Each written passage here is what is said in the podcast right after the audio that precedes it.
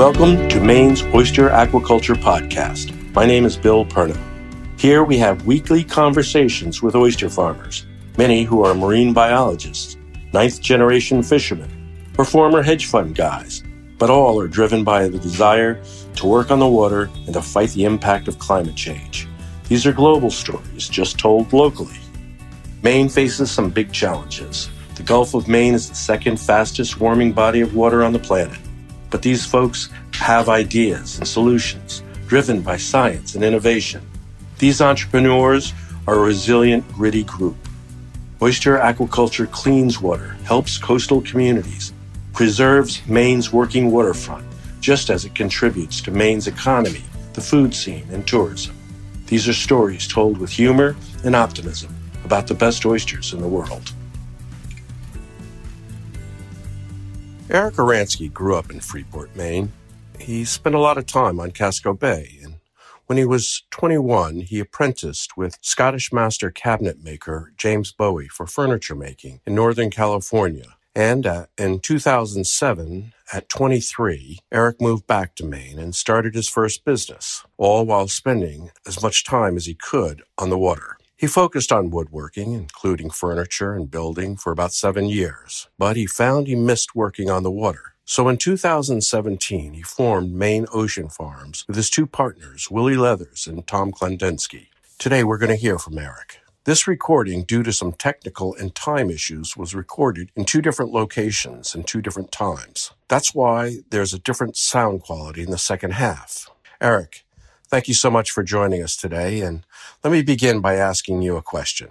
What made you and the original founders come to believe that forming Maine Ocean Farms was a great idea? The original idea for Maine Ocean Farms came in the, probably November, December of 2016 when the three of us were standing around in the kitchen discussing a newspaper article or a story we'd heard about, I believe, a court case ruling regarding the intertidal zone under an old Massachusetts statute when Maine was part of Massachusetts, which preserves public access to that intertidal zone for fishing, fowling, and navigation, and that the court had ruled that harvesting of wild seaweed or macroalgae kelp does not constitute fishing, fowling, or navigation, and therefore is uh, owned by the riparian landowners. That paired with the increase in demand for kelp and other seaweed prompted us to think maybe this is a way we can continue to work on the water, do it without going halfway around the world for 90 to 100 days at a time. The three of us met working uh, at sea, and we're looking for a way to continue to do that close to home. Eric, could you give a brief summary of how things have gone for Maine Ocean Farms since you guys started it? Uh, yeah, the business was initially founded, or officially founded, in April of 2017, where we made our first site selection, incorporated the business, ordered our first seed, and started building our first gear. First oysters went in in July of 17, I believe. In that period, we have had some tough lessons, primarily in the, the gear building, and one of the pieces of advice I got from a veteran oyster farmer was all of the lessons they've learned, but that your lease, your site, your location is going to teach you more than anything else, and that it's amazing how moving just a quarter mile, a half mile, a mile in the same body of water can change the lessons that you'll learn and the methods that you need to use. And that holds true. We still are learning, and luckily, we've got some of the big lessons out of the way to get into our, our system and our protocol up front in the first year or two when we had a small number of oysters and a small amount of gear and it was easy to adapt and change everything over and find better solutions as we grow. Overall, things have gone really well. Each year that we've been to market, this was our second full year with oysters to market and our third year to market. Uh, we sold everything that we intended to sell this last year in 2020 in spite of the the incredible volatility from week to week and month to month with regard to life as well as oyster sales we did manage to sell and hit our initial target numbers for 2020 pre-pandemic. The majority of that happened in the months of September and October where we I think had 5 or 6 weeks in a row of our highest sales num- weekly sales numbers ever uh, each week being outpacing the last And in those two months, we sold more oysters than we sold. We sold more than 50% of the oysters we sold in 2020 in those two months. Also, it was more oysters in those two months than we sold in all of 2019. When the pandemic hit and the restaurants got closed, we basically scrapped all of our projections and plans and put all sales figures or income from oyster sales at zero and made a plan to, to get through the year from there. Figured anything we sold on top of that was a bonus, and then as the restaurants reopened, everything picked up, and then it went just absolutely nuts for a little while, and then it tapered off again in the fall. So overall, the year went as planned, in spite of being highly volatile. Didn't you, uh, in your original business plan, set out to grow uh, seaweed and kelp? Uh, how did how did it come come to be that you grew oysters? Or seaweed was our initial sort of interest, but we applied for an aquaculture economic development program that was put together by the Island Institute and that we were in in 2017. And as part of that, at the first meeting, we got a big binder with economic studies, sort of how to grow guides for kelp, mussels, and oysters. And after reading through all of that and the sort of business plans and markets, capital, cost versus return information, made the decision that oysters were the place that made the most sense for us to start a viable business. The, the balance of capital, upfront capital required to get into it and the return on the product. And that we may end up still doing some more stuff with kelp and seaweed in the future or incorporating it into multi-trophic aquaculture, but that to start we need to build a viable business and then we can expand into other fields of interest. And so we went around and talked to the chefs and oyster connoisseurs and folks that we know and tried to really get an idea for if you could create an oyster that was your ideal oyster to sell or serve at your restaurant or to eat, what would it look like? What would it taste like? What would it be? And after collecting all that information and sort of simmering it, reducing it down, we came away with we want a product that looks different, that is very clean, meaning there's not a lot of work to be done at the restaurant, and also not a lot of scrubbing. We just decided to develop a process that would create an oyster. So something that was clean, can very consistent in quality and aesthetic, and something that was going to have its own place in the market. So we decided to create what we call our wet smack oyster, which was intended to find a foothold in petite oyster market. So that's our wet smacks are from two and a quarter to two and three quarter inches typically. And those oysters are still two to three years of age. And had we not handled them in our process and done nothing to them and let them grow naturally on the bottom, they might be three or four inches, uh, given the water temperatures on our site. Uh, but because of our process, we end up with this very unique shape, a very thick shell, which makes them easy to shuck, a deep cup, and a very firm and plump oyster inside.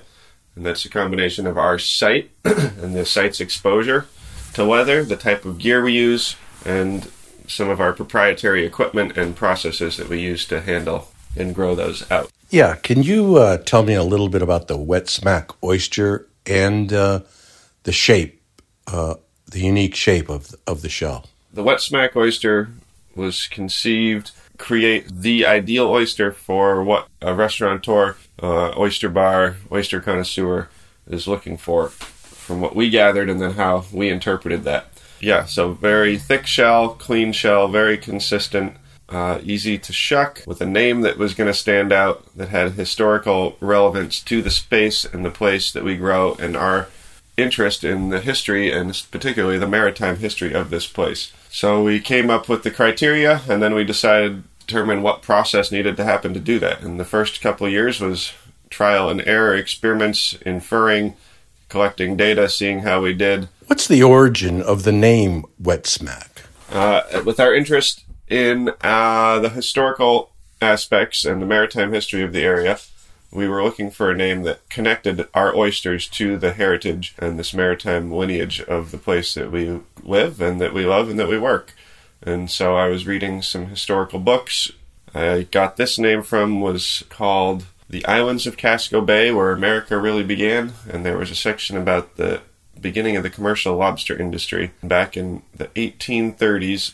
Among other folks in Maine from Penobscot Bay and Swans Island, a man named Elijah Oakes began using wet smacks to sail live Maine lobster from Harpswell down to Boston and New York City to sell. And a wet smack was a sailing vessel where the fish hold, the center, the midships compartment in that ship, or the fish hold, had holes drilled in it below the waterline so that it could be filled with live seafood and that fresh seawater would circulate through that fish hold while the vessel was transiting to the to the port to sell it. Back in the 1830s, lobsters were incredibly abundant and there wasn't an actual fishery for them. People were mostly just getting them out of the rocks and the seaweed in the shallows and waiting around for them. But as this market for the this Maine lobster started to develop from the transportation of these wet smacks, folks started building pens in the shallow waters, or sort of maybe what you would now call a lobster pound, collecting the lobsters so that when the wet smack came back up to, to fill its hold, you didn't have to go catch them all. They were already in a little pen. And then that evolved into traps, buoys, and the trawls that we see commercial lobstermen using now.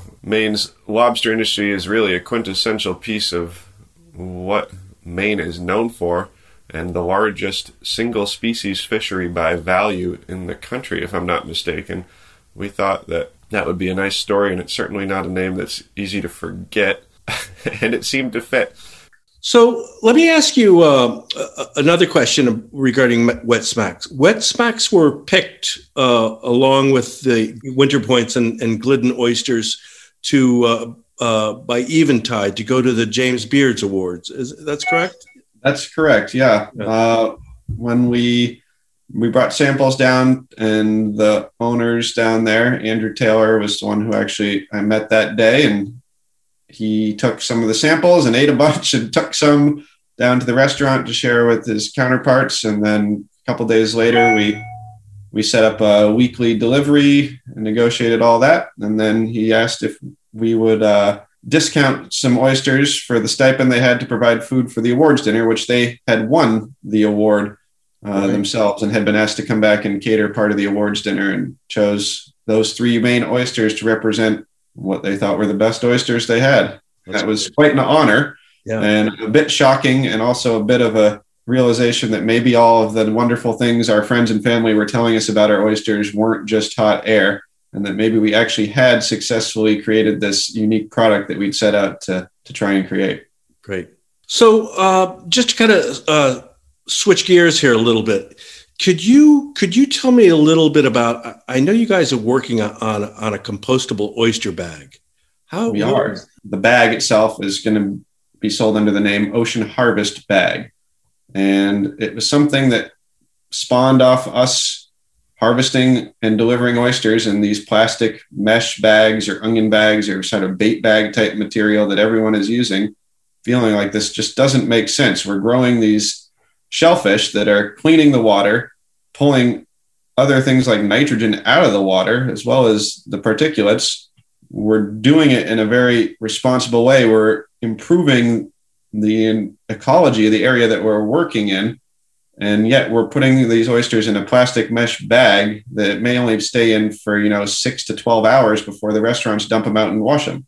After many months, almost a year of reaching out to you know suppliers and distributors of all sorts of fishing and gear and equipment and getting samples of bioplastics and cotton ones and this and that and the other we found nothing that fit what we were looking for or even close really uh, so we found a manufacturer who thought that our continued insistent requests on them making something with the same material that they were already working with but that was specifically designed for seafood and shellfish caught the interest of the head of sales at this manufacturer, who then reached out and took over communications with me.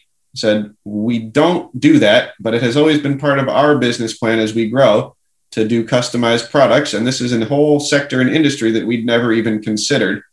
Uh, so, yeah, let's develop a product that works for you. And then, actually, kind of as a result of the major shift in our operational plans as a result of the pandemic, we found ourselves with the bandwidth mentally and the time this last spring to say, you know what, this could be more than something that we just create for ourselves to package oysters in. And it could actually have a, a pretty impressive impact on the whole shellfish industry by eliminating all that plastic. Like, I think in 2017, roughly 36 million pounds of oysters were sold in the US and I can guarantee almost all those were in a plastic bag.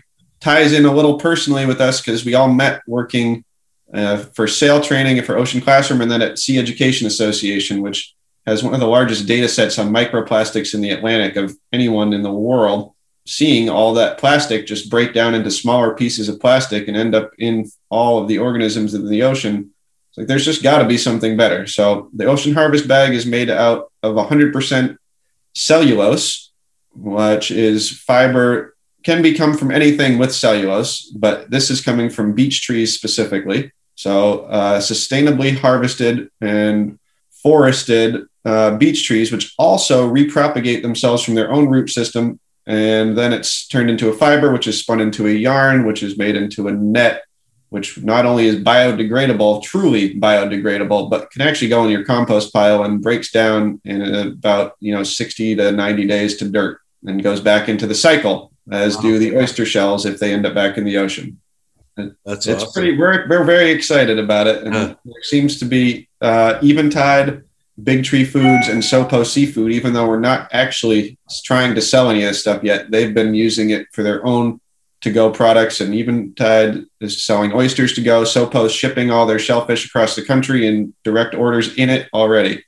Um, great feedback. So they've been doing that for the last couple months and they've been keeping things quiet and we haven't shared all the details but they've been using the first product which is uh, intended really for that for smaller quantities low cost it's only slightly more expensive than the plastic like the cost to bag 100 oysters it's like i don't know i think it's like 10 12 cents more for 100 oysters than the right. plastic bags we were using and so hold it so sopo when you order oysters out of sopo yep. they will ship the oysters in these bags the oysters will be bagged up in a in the ocean harvest bag. Yeah, that's what the oysters and the mussels and stuff are.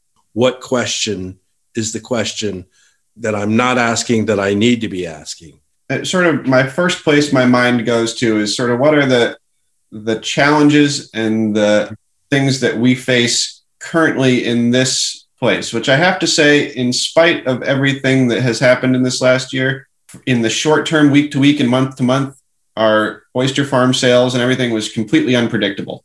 Like you had no, we had no idea. But overall, throughout the year, we did hit our sales targets prior to the pandemic happening. When that happened, we reduced everything to zero in our sheets, mm-hmm. and then said anything we can sell will be a bonus from there. Mm-hmm. Uh, how do we survive if we don't sell any oysters? We did sell everything we wanted to. I think the two biggest issues as an industry are going to be public understanding and education of what is aquaculture and how does it interact with them and the spaces that we share the distinction between different types of aquaculture and how they interact with those places and those other stakeholders uh, be they fishermen or landowners or anybody recreating. And the other is how do we balance the massive potential of aquaculture, particularly in the state of Maine, to grow protein with no food inputs uh, for the organisms being grown, at least with shellfish and seaweed,